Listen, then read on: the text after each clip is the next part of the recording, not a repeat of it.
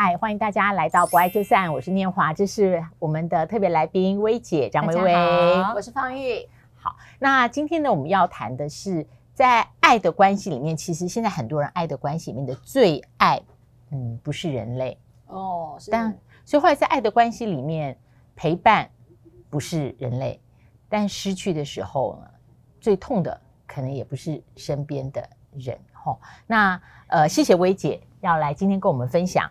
呃，跟蟑螂大哥一起走过这个历程的呃心情，我觉得会安慰跟祝福到很多人。我们先看三张栗子的照片。好，这是栗子，好俊，好俊的栗子。他几岁？呃，活到十七岁，他活到十七岁，二零二三年。对对，好。然后再来一张，我以为这个是摄影棚拍的，这个可以就命久一点。这是我拍的。对哦，我来看啊，调整一下。这个，所以这是呃薇姐的先生啊、呃，蟑螂大哥跟栗子，就是好。其实我今天这个大家有看到我们的侧标题嘛？那我们也都可以聊。当这个看到薇姐要休息一下，这个拿出这一包的时候，对，我们两个就来来来谈我们的经验，跟另外一半一起走过失去的这个痛。嗯，那时候会会觉得还好，身边有这么一个人了解那个失去的痛。我母亲走的时候，她是在安宁病房走的。哦，那天早上，那我跟我姐姐，嗯，很早，因为我们住我们那那阵就住上面，我姐就跑来找我说：“小花，你快点起来。”然后那时候我心想说：“啊，妈妈走了。”她说：“没有医生跟我们说。”然后我姐就讲不下去了，她说：“嗯，赶快去去妈妈旁边。”然后我就下去。那后来我妈妈快走的时候，我打电话给我先生，因为他非常非常疼我先生嘛。因为对，呃，那时候我跟我先生已经结婚十二年了。那他从美国回来，呃，我们订完婚就住我们家，所以我妈很照顾他。然后我就说，Dennis，妈妈应该快走了，但是都说还有听觉嘛。我说你赶快跟妈妈讲话，然后我就把话筒放旁边。我觉得那个刹那好像有一点缓和我的，因为痛到有点有点不了，对，或是有点放空了。嗯，然后后来我先生赶来的时候，哦，我们已经在给妈妈清洗跟换衣服了。然后我就看到我先生是整个鼻子红，然后眼睛肿。我在想他开到淡水马街的时候，可能在。对，我觉得我看到他那一眼，给我很大很大很大的安慰耶，因为我觉得他。跟我一起有有有承承受那个时候的我的，对对对，那个时候的失去是一起的，对，所以这是我的经验，嗯，对，所以在栗子走的这段过程里面，我们很多人，我也是呃薇姐的粉丝，在脸书上，嗯，我们好像都陪你们走了一段，但是可以跟我们谈一下嘛，就是跟蟑螂一起，嗯、对，陪伴栗子的这个，其实我们两个结婚呃三十八年啊，认识、嗯。也超过加在一起超过四十年哦。嗯，他虽然我们两个呃就一辈子都是吵吵闹闹，可是我生命中很多的非常大的困难点，呃，他都陪在我身边。我觉得有的时候觉得这个万里呃这寻他千百度，嗯，就看到一个猪队友在身边。平时就是把他嫌弃到不行，他才刚很感动哎。对，就是照三餐骂都骂不完那种。可是我现在我如果人生最后一刻来回想哈，嗯。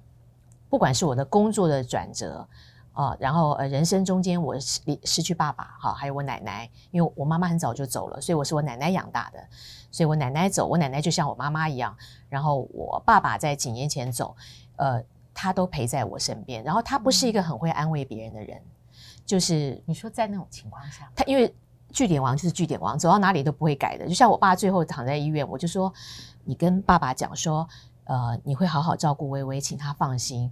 就他跑去跟我爸说：“爸，你女儿虽然很那个，常常骂我哈，可是我会忍耐。” 然后我在旁边就是哭一半又笑起来。可是就是在这种时刻，他就是让我觉得说还好身边有他。嗯，那现在讲到就是我们的爱犬例子啊，别人都一直跟我说：“哎呀，狗走的时候我哭的比我爸妈还走的还难过。”我想说你们这些不孝子，爸妈生你养你，你你你狗走你哭的比妈还难过。这次栗子走，让我真的体验到那个锥心之痛。嗯因为为什么爸妈年纪大了走，我们有一点心理准备，嗯因为他是老了病了。是，可是狗你会觉得它是你的小孩，是的，所以那个痛是白发人送黑发人。我觉得这个只有养过宠物的人，你才能够体会，明白。因为孩子会大。哎，真的脸，书上的好像还没有分享过这一句哦。呃，有我哦我有写过，所以我哦粉丝就爆哭。我就说，因为孩子会大，他会顶嘴，会跟你要钱，会有很多让你不快乐的时候。可是这个毛小孩，他除了只有一点他不会讲话以外，他所有孩子的体贴、跟忠诚、跟爱你、跟需需要你，是胜过小孩。所以所有的养狗养猫的人都把他的宠物当成是自己的小孩。所以当例子。我们都觉得他跟我们一样，他才十六岁，你就觉得他就是一个十六岁的少年。嗯、可是不知不觉中，十六岁已经是宠物的百岁了。是的，我们慢慢发现他走路以前是跑在前面，现在跟在后面，走得比较慢，我们就放慢。以前是绕十圈公园，现在绕五圈他就走不动，最后是只绕一圈就回家。然后他一回家就是趴在地上，我们还说栗子你为什么不起来起来吃饭？他都要休息好一阵子才能起来吃饭。他在不知不觉中已经从小孩他已经老了。可是我们没有发现，就是一直到他突然得了急症的时候，我们才觉得我们要失去他。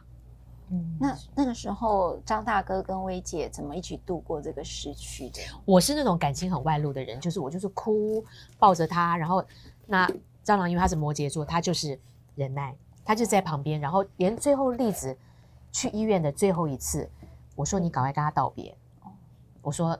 你我在你赶快跟他道别，他说我我没办法跟他讲话，我就一直抱着他。我说李子就最后一段路，他都没有办法，一直到最后在医院，我说你赶快去跟栗子说话，他他没办法讲话，他就是抱着他都没有说话，所以可能方式不一样，嗯、但是在呃最痛最痛的时候，好像是另一半另一半比较。就是贴着那个心，我们讲，因为我们共同经历了所有，孩子都没有跟我们在一起这么久。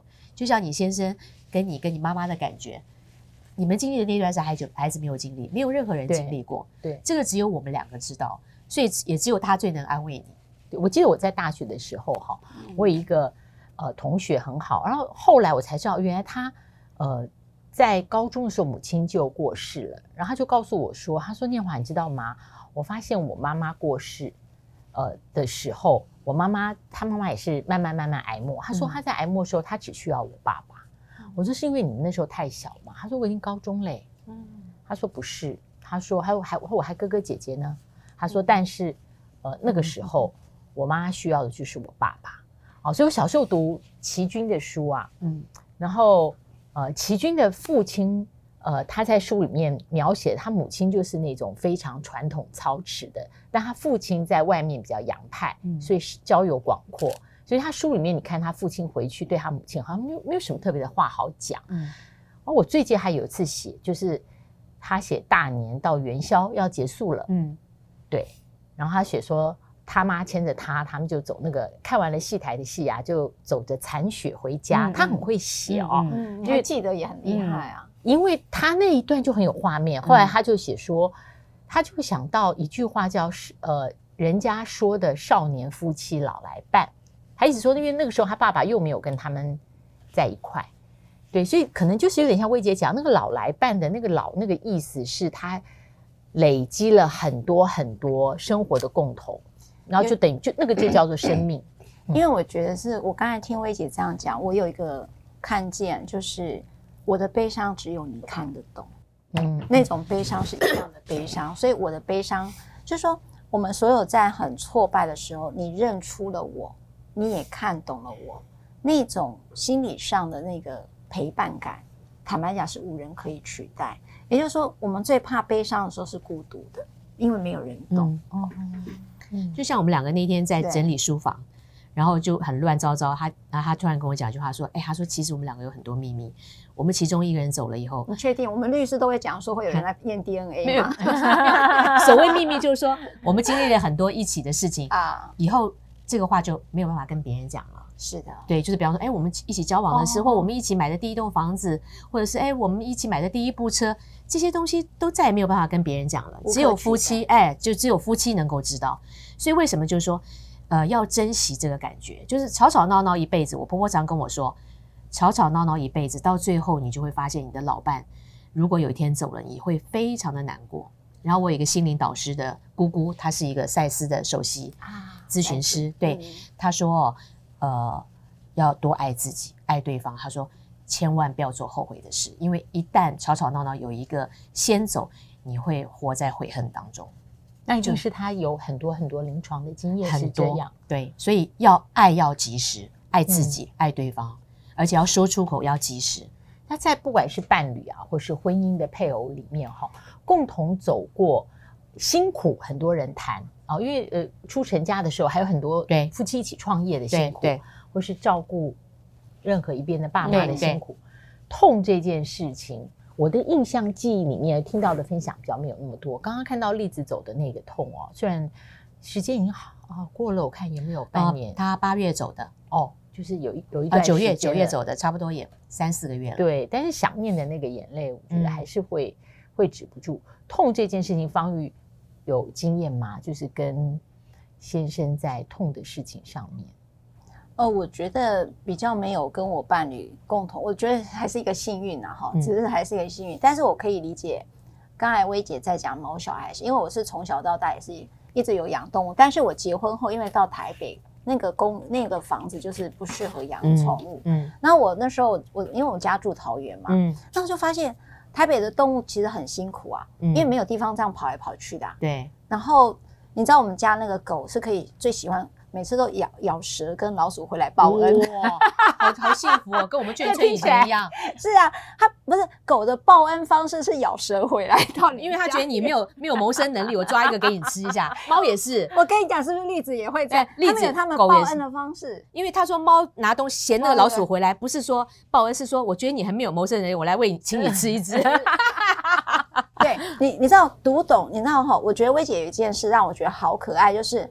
刚才讲，除了不会说话，他什么事都贴心的。但你像看懂毛小孩的所有的情感，也唯有他这样子。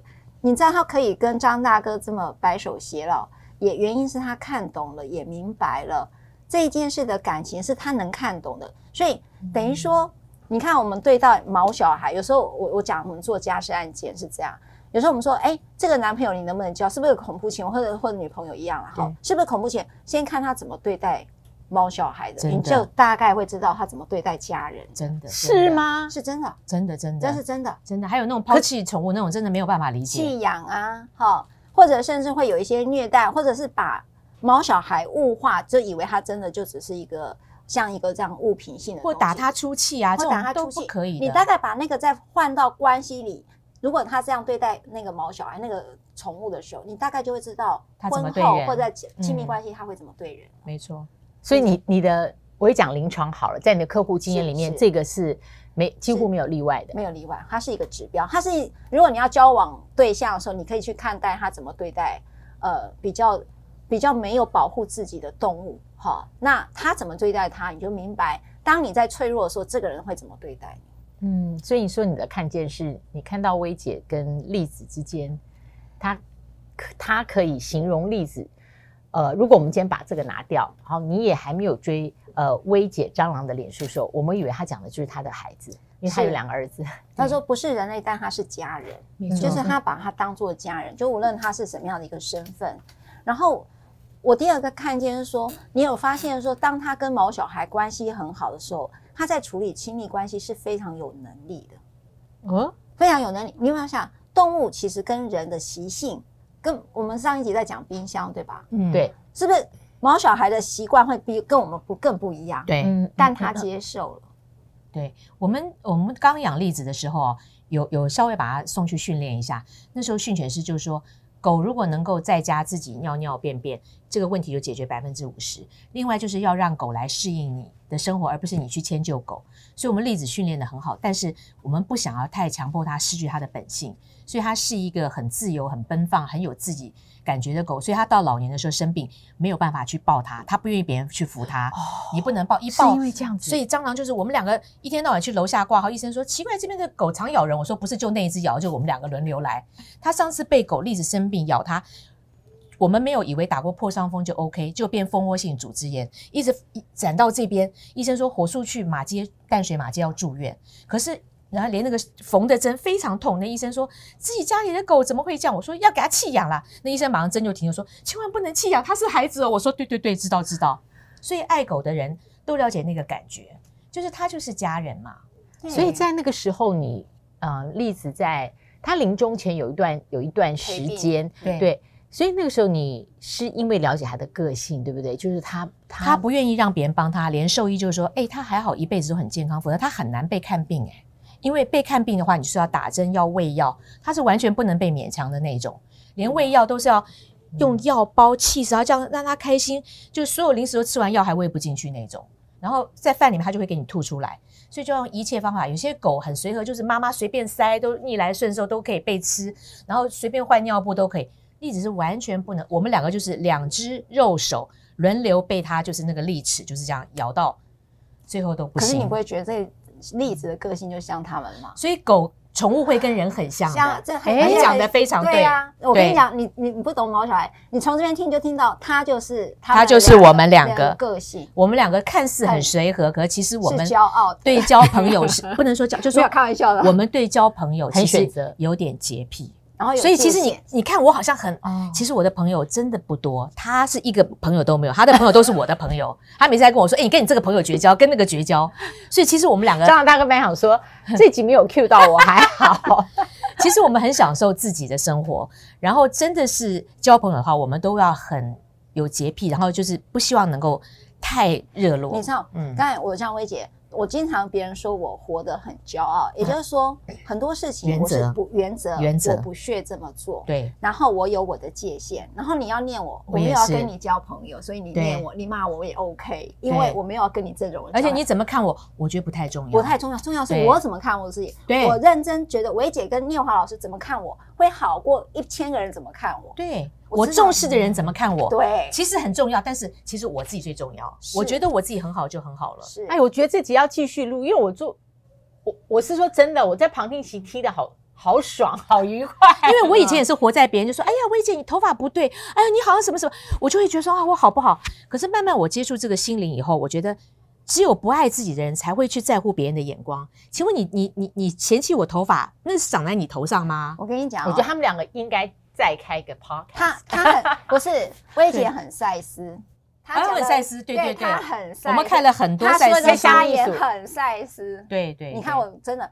他刚才所有的出发点都是赛事的观点，对吧？对，老师可以。而且赛事真的帮了我很多，因为是我从来都不爱自己，我永远都为别人牺牲，我为别人忍忍，我到现在还是这样。